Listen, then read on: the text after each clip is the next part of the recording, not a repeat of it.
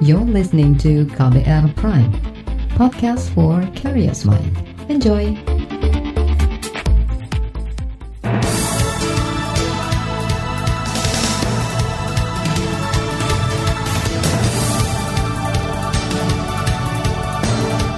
Selamat pagi saudara, senang sekali kami bisa menjumpai Anda kembali melalui program Buletin Pagi edisi Rabu 15 Juli 2020 bersama saya Agus Lukman. Kami telah menyiapkan sejumlah informasi terkini di antaranya pengusaha mikro kecil akan mendapatkan bantuan 2,4 juta rupiah per orang. 31 kabupaten kota di Indonesia masih masuk zona resiko tinggi COVID-19. Banjir bandang di Luwu Utara menewaskan sedikitnya 13 orang. Inilah buletin pagi selengkapnya. Terbaru di buletin pagi. Saudara pelaku usaha mikro dan kecil di Indonesia akan mendapatkan bantuan modal kerja sebesar 2,4 juta rupiah per orang dari pemerintah. Presiden Joko Widodo mengatakan bantuan itu akan diberikan kepada 12 juta pelaku usaha mikro dan kecil yang terdampak pandemi COVID-19 Total bantuan sebesar 28,8 triliun rupiah. Ini bantuan modal kerja ini memang apa isinya tidak banyak. 2,4 juta. Long diterima, digunakan semuanya untuk tambahan modal kerja Bapak Ibu semuanya. Ini kita mulai dan kita harapkan nanti akan jutaan pedagang kecil yang akan kita berikan ini. Ini adalah yang pertama kali. Presiden Joko Widodo mengakui pandemi COVID-19 juga berdampak pada menurunnya pendapatan usaha dari para pelaku usaha mikro kecil di Indonesia. Jokowi berharap bantuan dari pemerintah ini bisa menambah omset dari pelaku usaha mikro dan kecil. Sementara Menteri Koperasi dan Usaha Kecil dan Menengah UMKM, Teten Masduki mengatakan, ada beberapa persyaratan dan kriteria yang harus dipenuhi untuk mendapatkan bantuan modal kerja dari pemerintah ini. Selain memenuhi kriteria penerima, para pengusaha UMKM juga harus membuat proposal pengajuan ke pemerintah. Nah, itu memang diprioritaskan untuk mereka yang selama ini kalau dari sisi uh, pembiayaan yang uh, di bawah 10 miliar. Itu baik yang UMKM yang sudah terhubung ke lembaga pembiayaan seperti bank, PPR, atau dana bergulir seperti LPDB, uh, termasuk juga mereka yang belum terhubung ke lembaga pembiayaan. Menteri Koperasi dan Usaha Mikro Kecil Menengah Teten Masduki mengatakan pemerintah telah menyiapkan bantuan lain kepada para pengusaha kecil berupa insentif pajak dan juga modal usaha pinjam kepada para pelaku UMKM. Menanggapi rencana bantuan ini, para pelaku usaha mikro dan kecil menyambut baik kebijakan Presiden Joko Widodo yang akan menyalurkan bantuan modal kerja sebesar 2,4 juta rupiah bagi 12 juta pelaku usaha mikro kecil. Salah seorang pengusaha kopi susu di Jakarta, Glenis Oktania, menilai bantuan kepada UMK ini seharusnya diberikan lebih awal karena banyak pelaku UMK yang pendapatannya terimbas besar di awal pandemi COVID-19. Glenis juga meminta pemerintah mensosialisasikan kategori pelaku usaha mikro kecil yang berhak menerima bantuan dan cara mendapatkan bantuan tersebut.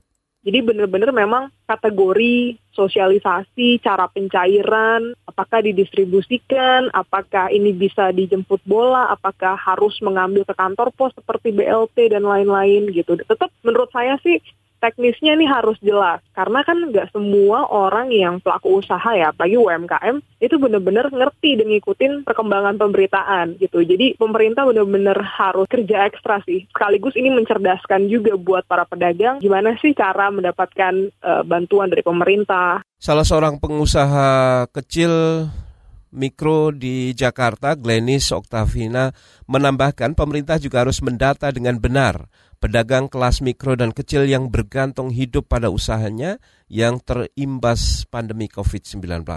Para pedagang itu, kata Glenis, tidak hanya dibebani oleh beban hidup sehari-hari, tapi juga beban lain seperti biaya pendidikan anak. Sementara pedagang lain, perajin olahan rajut di Depok, Jawa Barat, Heni meminta agar bantuan modal kerja bagi usaha mikro kecil ini merata dan tepat sasaran Heni juga meminta pemerintah memprioritaskan bantuan kepada usaha yang telah memiliki surat keterangan usaha atau SKU agar tidak disalahgunakan oleh para pedagang nakal. Sementara Lembaga Kajian Ekonomi Indef meminta pemerintah juga mengawasi penyaluran atau pemberian bantuan modal kerja sebesar 2,4 juta rupiah kepada para pelaku usaha mikro dan kecil. Direktur Eksekutif Indef Tauhid Ahmad mengatakan pengawasan ini diperlukan agar bantuan modal kerja tepat sasaran. Datanya harus uh, pas gitu, jangan sampai uh, disalahgunakan. Kedua tentu saja uh, perlu pendampingan. Nah, kalau tidak ada pendampingan, takutnya digunakan untuk sebenarnya kebutuhan konsumsi karena di mikro itu rata-rata kan usaha kecil dan orang katakanlah masyarakat bawah. Yang ketiga harus dicanelingkan dengan lembaga keuangan yang memang meng, yang bisa mengontrol itu apakah uh, UMI ataupun yang lain itu menjadi penting. Karena kalau tidak dicanelingkan seperti nanti uh, katakanlah ya bansos saja ini kan nggak bisa. Direktur Eksekutif Lembaga Kajian Ekonomi Indef Tauhid Ahmad menambahkan, sumber anggaran dari bantuan modal kerja ini juga belum jelas karena belum masuk di skema program pemulihan ekonomi nasional. Tauhid meminta pemerintah memberikan mekanisme dan informasi yang jelas terhadap bantuan modal kerja ini agar tidak sasaran, tidak salah sasaran dalam penerapannya, termasuk memperluas sasaran dan juga jumlah penerima modal kerja. Saudara pemerintah dinilai tidak konsisten dalam penggunaan istilah penanganan COVID-19 termasuk dalam menghapus istilah orang dalam pengawasan dan pemantauan dan sebagainya. Informasinya kami hadirkan usai jeda tetaplah di Buletin Pagi KBR. You're listening to KBR Pride, podcast for curious mind. Enjoy!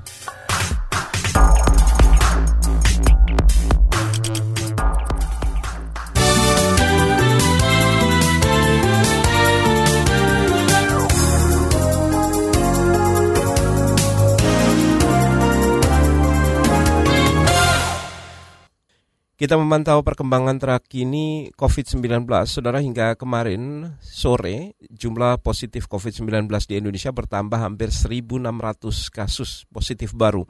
Juru bicara pemerintah untuk penanganan COVID-19 Ahmad Yuryanto mengatakan hingga kemarin pemerintah telah memeriksa sekitar 23 ribu spesimen COVID-19. Total spesimen yang kita periksa hari ini adalah 1.097.468 spesimen. Dari jumlah ini kita mendapatkan kasus terkonfirmasi positif sebanyak 78.572 orang. Juru bicara pemerintah untuk penanganan COVID-19 Ahmad Yuryanto mengatakan masih ada tiga daerah yaitu Jawa Timur, DKI Jakarta, dan Sulawesi Selatan yang menjadi penyumbang terbanyak kasus baru COVID-19 harian. Sementara gugus tugas percepatan penanganan COVID-19 menyebut masih ada 31 kabupaten kota yang masuk zona risiko tinggi atau hanya 6,3 persen dari seluruh kabupaten kota di Indonesia. Tim pakar gugus tugas percepatan penanganan COVID-19 Wiku Adi Sasmito mengatakan angka ini turun dibandingkan data pekan lalu yang mencatat ada lebih dari 50 Mas kami ada 55 kabupaten kota atau hampir 10,7 persen yang masuk zona resiko tinggi. Di sini saudara-saudara bisa melihat bahwa perkembangan untuk uh, daerah kabupaten kota dengan risiko tinggi berubah-ubah mulai dari 21 persen turun menjadi 12 persen, 9 persen, dan pada tanggal 12 Juli uh, menjadi 6 persen. Hal ini menunjukkan bahwa uh, zonasi ini sangat dinamis dan kecenderungannya selama ini minimal untuk selama 7 minggu terjadi peningkatan. Tim pakar gugus tugas percepatan penanganan COVID-19 Wiku Adi Sasmito menambahkan, pemerintah saat ini fokus pada penanganan delapan provinsi yang paling terdampak terkait dengan jumlah kasus yang melonjak tinggi. Pemerintah mencatat Jawa Timur menyumbang kasus positif COVID-19 tertinggi di Indonesia, disusul DKI Jakarta, Sulawesi Selatan, dan Jawa Tengah. Ikatan Ahli Kesehatan Masyarakat Indonesia IAKMI merespon keputusan Menteri Kesehatan Terawan Agus Putranto yang menghapus istilah sejumlah istilah dalam penanganan COVID-19 seperti menghapus istilah orang dalam pengawasan atau ODP, pasien dalam pemantauan atau PDP dan orang tanpa gejala atau OTG. Perubahan itu tertuang di keputusan Menteri Kesehatan mengenai pedoman pencegahan dan pengendalian coronavirus disease 2019. Ketua Ikatan Ahli Kesehatan Masyarakat Indonesia Hermawan Saputra menilai ini menunjukkan inkonsistensi Kementerian Kesehatan dalam menangani pandemi COVID-19 baru kemarin keluar keputusan Menteri Kesehatan yang menggunakan istilah berbeda dari yang sebelumnya ODP, PDP menjadi mengedepankan uh, probable, suspect. Nah itu juga menyangkut inkonsistensi lagi. Kebijakan kita berubah lagi dalam uh, bulan kelima. Sehingga penanganan kita ke depan masih banyak PR, betul. Ketua Ikatan Ahli Kesehatan Masyarakat Indonesia IAKMI, Hermawan Saputra juga menyesalkan sikap Kementerian Kesehatan yang cenderung menanggapi perbedaan istilah yang mereka sampaikan sendiri. Padahal saat ini penanganan pandemi COVID-19 masih berlangsung. Sebelumnya, Saudara Menteri Kesehatan Terawan Agus Putranto mengganti istilah ODP, PDP, dan OTG. Terawan kemudian mengganti istilah itu menjadi kontak erat untuk menggantikan istilah ODP, kasus suspek untuk PDP, dan kasus konfirmasi tanpa gejala untuk menggantikan istilah orang tanpa gejala. Kita ke informasi lain, saudara pemerintah menilai masalah yang dihadapi di Papua bukan sekedar masalah pelanggaran hak asasi manusia, tapi juga lebih pada kesejahteraan. Deputi 5 Bidang Politik, Hukum, dan Keamanan di kantor staf Presiden Jaleswari Pramodawardani mengatakan, pemerintah sudah berupaya menangani masalah itu dengan melakukan pendekatan khusus mengenai kesejahteraan dan pembangunan di Papua. Eh, problem Papua kita hari ini bukan hanya HAM Sipol saja, tetapi HAM Ekosop juga. Ini ditandai dengan betapa IPM Papua dan Papua Barat itu adalah terendah dari seluruh tanah air. Hmm. Nah, itu itu yang pertama. Yang kedua, uh, karena karenanya uh, pendekatan kesejahteraan ini Presiden Jokowi um, mengadakan pembangunan-pembangunan seperti Trans Papua, infrastruktur, kemudian BBM satu harga, uh, Freeport yang kemudian 51 persen dan lain-lain. Deputi 5 Bidang Politik, Hukum, dan Keamanan di Kantor Staf Presiden Jaleswari Pramodawardani mengatakan pendekatan di Papua dan Papua Barat harus secara holistik, tidak bisa hanya pendekatan sosial mengenai hak asasi manusia saja, termasuk juga melibatkan banyak lembaga pengawas dan juga anggaran negara dari berbagai sektor. Beralihkan informasi lain, komisi yang membidangi masalah pemerintahan di DPR akan mengevaluasi puluhan lembaga pemerintah yang terancam dibubarkan oleh Presiden Joko Widodo. Presiden Jokowi berencana menghilangkan atau menghapus sekitar 18 lembaga pemerintahan. Wakil Ketua Komisi Pemerintahan di DPR Saan Mustafa mengatakan diperlukan kajian ketika ingin menghilangkan puluhan lembaga itu termasuk mempertimbangkan nasib pegawai yang ada di lembaga-lembaga tersebut nanti kita evaluasi dan kita kaji dari sekian banyak lembaga yang akan dibubarkan, mana yang memang bisa paling dulu kita eksekusi. Sambil juga kita pikirkan nanti mereka-mereka yang selama ini ada di apa lembaga atau komisi tersebut, pasti kan ada PNS-nya, ada banyak kali kan. Nah, itu nanti gimana cara penanganannya, mau dilimpahkan ke lembaga mana dan sebagainya. Ada konsekuensi yang memang harus dipikirkan, ditindaklanjuti secara bersama-sama. Itu tadi Wakil Ketua Komisi Bidang Pemerintahan di DPR Saan Mustafa. DPR telah meminta Kementerian Pendayagunaan dan Aparatur Negara dan Reformasi Birokrasi agar mendata lembaga-lembaga yang dinilai tidak produktif. Menurut Saan, dari daftar yang disampaikan Kementerian Pan-RB, setidaknya ada 60-an lembaga yang akan dikaji dan dievaluasi. Kita beralih ke informasi mancanegara, saudara negara tetangga Singapura mendeportasi 12 warga asing karena tidak mematuhi aturan menjaga jarak aman untuk mencegah penularan virus corona. Mengutip Straits Times, 12 warga yang dideportasi ini 9 di antaranya berusia antara 20 hingga 37 tahun. Ada 10 orang warga India dan dua lainnya warga Malaysia. Selain dideportasi, warga asing juga dijatuhi denda karena melanggar larangan untuk melakukan pertemuan dan menjaga jarak. Otoritas Migrasi Singapura mengatakan pemerintah negara itu tidak akan segan-segan mengambil tindakan tegas terhadap siapa pun yang tidak mematuhi aturan protokol kesehatan COVID-19 termasuk menjaga jarak aman atau mengabaikan hukum setempat. Laporan khas KBR mengenai wisuda virtual di era COVID-19 akan kami hadirkan usai jeda berikut tetaplah di Buletin Pagi KBR.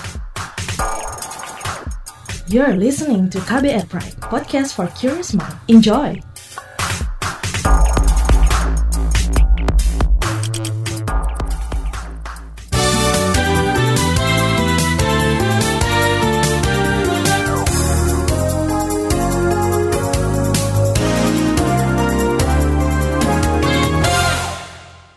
Saudara, migrasi sistem tatap muka secara radikal dari tatap muka secara konvensional menuju metode online atau daring terpaksa dilakukan menyikapi masa pandemi yang berkepanjangan.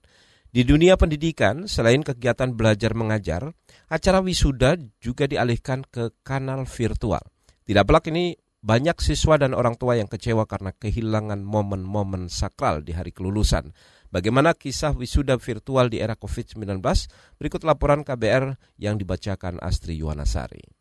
Anaya Yola Sakina lahir di Salatiga, putri dari Bapak Angga Yowantoro. Ini bakal jadi momen tak terlupakan bagi Anaya. Perasaannya campur aduk, bahagia karena diwisuda sebagai lulusan SD Islam Al Syukro Universal Tangerang Selatan, Banten. Namun sekaligus kecewa lantaran prosesi wisuda hanya digelar virtual 4 Juli lalu. Ya senang sih bisa ikut wisuda tapi ya sedih juga karena nggak bisa wisuda bareng. Pengennya bareng-bareng sama teman-teman biar bisa ketemu. Kesedihan serupa juga bergelayut di benak Angga, ayah Anaya. Tentu saja ia bangga putrinya lulus sekolah, namun ada momen-momen sakral wisuda yang terlewatkan. Pastinya ada suatu perbedaan pada saat kita melihat anaknya di suatu ruangan yang megah di hadapan teman-teman dan orang tua semua, di hadapan para guru dan semua pengajar yang ada di sekolah. Pastinya momennya berbeda pada saat kita wisuda, cuman dengan anak kita di depan kamera, jadi tidak bisa bertatapan langsung, pasti juga ada suatu kesedihan di situ. Saat wisuda, Angga, istri dan anaknya hanya duduk menghadap kamera ponsel mereka terhubung dengan orang tua dan siswa-siswa lain melalui aplikasi Zoom. Prosesi wisuda virtual berlangsung sekitar dua jam. Sebelum acara virtual wisuda ini dilakukan, pastinya ada beberapa informasi yang disampaikan oleh pengajar apa yang harus kita persiapkan bisa kita kedua orang tua menyiapkan kita udah siap dengan anak kita dengan kostum wisuda yang seharusnya dipakai pada saat acara wisuda terus kita bertiga di depan kamera mengikuti runutan acara yang dari sekolah adakan. Angga mengapresiasi kebijakan sekolah mengembalikan biaya wisuda yang terlanjur dibayarkan, meski jumlahnya memang tidak utuh kita orang tua juga tidak mungkin bisa berharap kembali 100%, tapi pihak sekolah mengusahakan itu kembali. Dan alhamdulillah juga ada biaya yang dikembalikan meskipun tidak 100%, tapi kami merasa bersyukur bahwa pihak sekolah di dalam kondisi pandemik seperti ini masih konsen terhadap dari sisi finansial atau ekonomi dari wali-wali uh, keluarga dari muridnya, anak didiknya. Pengennya ya di sekolah ketemu bareng teman-teman. Ya kayak sudah biasa Kayana Labiba Maheswari juga tak bisa menyembunyikan kekecewaannya karena harus menjalani wisuda virtual. Padahal, alumnus sebuah SD swasta di Cikeas, Jawa Barat ini sudah bersiap tampil langsung bareng grup bandnya saat acara kelulusan sekolah. Kai, demikian ia biasa dipanggil, sempat terharu saat momen pembacaan kesan pesan yang bikin sedih itu biasanya cuma kayak pesan dan kesan dari para guru. Terus habis itu kalau temen nangis doang. Untuk mengobati kekecewaan, para orang tua menginisiasi foto bersama seluruh siswa pada saat mengambil surat kelulusan. Tak mau ketinggalan, Kai dan keluarganya ikut ambil bagian. Acara foto bersama dibagi dalam beberapa shift untuk menghindari penumpukan. Foto-foto sama teman-teman tapi per kelas. Ada jadwal tapi fotonya ya nggak social distancing pas foto enggak tapi kalau udah selesai foto wajib langsung pakai masker Ibunda Kai Dian Sukma maklum dengan kesedihan putrinya. Rencana perayaan kelulusan yang dirancang sejak tahun lalu harus kandas terhempas pandemi. Rasanya itu kesian gitu loh ngeliat ya Allah terus masa iya bubar bubar begitu saja? Gitu. Nggak ada kenang-kenangan apa pun nggak ada apa. Ya udah akhirnya orang tua inisiatif prosesi dengan toga dengan medali dengan selempang semuanya ada. Jadi foto juga cakep tetap gitu. Dian mengakui ada proses wisuda tatap muka yang tak tergantikan lewat metode daring, misalnya saat pengalungan medali tanda kelulusan. Namun tetap ada hal yang berkesan dalam keterbatasan. Siswa Kayana Labiba Maizwari dinobatkan sebagai siswa paling disiplin gitu. Ibunya di rumah ngalungin medali, terus kasih toga gitu. Harusnya dilakukan oleh kepala sekolah, tapi ini diganti sama orang tua. Wisuda daring juga jadi pengalaman pertama bagi Dian dan orang tua murid lain. Keuntungannya lebih hemat di kantong, tapi problem sinyal merupakan musuh utama. Sebagai pelipur lara, para orang tua murid menjanjikan bakal menggelar acara khusus selepas pandemi. Kegiatan ini untuk membayar perayaan wisuda yang tertunda. Kita sih akan ada tetap nanti ketika setelah pandemi. Nggak tahu ya kapan soalnya pandemi ya nanti kita nggak tahu itu jadinya reuni atau malah eh, graduation yang tertunda atau malah jadinya reuni yang nggak ngerti juga nanti kita lihat. Demikian laporan tim KBR, saya Astri Yuwanasari. Informasi dari daerah akan kami hadirkan usai jeda berikut tetaplah di Buletin Pagi KBR. You're listening to KBR Pride, podcast for curious mind. Enjoy!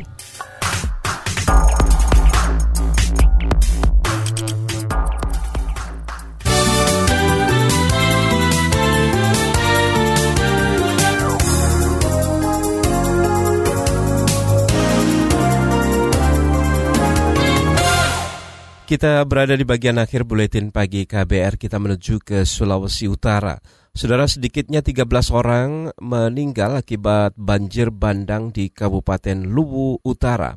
Kepala kantor Basarnas di Makassar Mustari mengatakan korban hilang mencapai 46 orang dan luka mencapai 10 orang. Banjir bandang ini terjadi karena tingginya intensitas hujan selama dua hari terakhir, ditambah meluang, meluapnya sungai Masamba di Luwu Utara. Hampir 5.000 keluarga dan ribuan rumah di enam kecamatan di Kabupaten Luwu Utara terdampak musibah banjir tersebut. Banjir juga merusak sawah dan kebun warga. Kita ke Jawa Timur. Sebanyak enam pulau di Kabupaten Sumeneb, Jawa Timur nekat melaksanakan sistem belajar mengajar secara tatap muka di tengah pandemi COVID-19. Kepala Dinas Pendidikan Jawa Timur Wahid Wahyudi mengatakan kebijakan ini diambil karena enam pulau tersebut tidak memiliki akses internet yang menjadi sarana untuk belajar mengajar secara online atau daring. Kepulauan itu memang ada beberapa pulau yang tidak terjangkau oleh internet. Contoh Pulau Gili Mandangin, Pulau Sapeken, Pulau Nonggunung, Pulau Masalimbu, itu tidak terjangkau oleh internet. Tetapi pulau itu selama ini juga zona hijau. Karena zona hijau, maka proses belajar mengajar tetap dilaksanakan tatap muka. Kepala Dinas Pendidikan Jawa Timur Wahid Wahyudi menambahkan untuk kabupaten dan kota lainnya proses belajar mengajar tetap digelar melalui secara daring. Dinas Pendidikan juga membolehkan siswa berangkat ke sekolah pada saat masa pengenalan lingkungan sekolah dengan tetap mengutamakan protokol kesehatan. Sekitar 400 ribu lebih siswa jenjang SMA, SMK, negeri dan swasta di Jawa Timur mengikuti masa pengenalan lingkungan sekolah secara daring. Kita ke Jawa Barat, saudara pemerintah Jawa Barat menggunakan sistem pemantauan terpadu guna mencegah paparan COVID-19 di sekolah berbasis asrama, seperti sekolah militer, sekolah pemerintahan, dan pondok pesantren. Kepala Dinas Kesehatan Jawa Barat, Berli Hamdani, mengatakan sistem pemantauan terpadu ini dilakukan secara berjenjang. Contohnya, untuk uh, siapa dan lain-lain itu berada di bawah Mabes, tentunya Mabes juga melakukan pemantauan. Kemudian juga gugus tugas uh, mulai dari provinsi sampai kepada gugus tugas yang ada di uh, kelurahan atau di desa itu juga melakukan pemantauan. Kepala Dinas Kesehatan Provinsi Jawa Barat Berli Hamdani menambahkan seluruh sekolah berbasis asrama nanti akan melakukan teknis pemantauan kesehatan di lapangan seperti pengukuran suhu tubuh dan pemeriksaan kesehatan secara keseluruhan. Saudara, informasi tadi mengakhiri jumpa kita di Buletin Pagi hari ini. Pantau terus informasi terbaru melalui kabar baru, melalui situs kbr.id, Twitter, Twitter di akun @beritaKBR, serta podcast melalui kbrprime.id. Akhirnya saya Agus Lukman undur diri. Salam.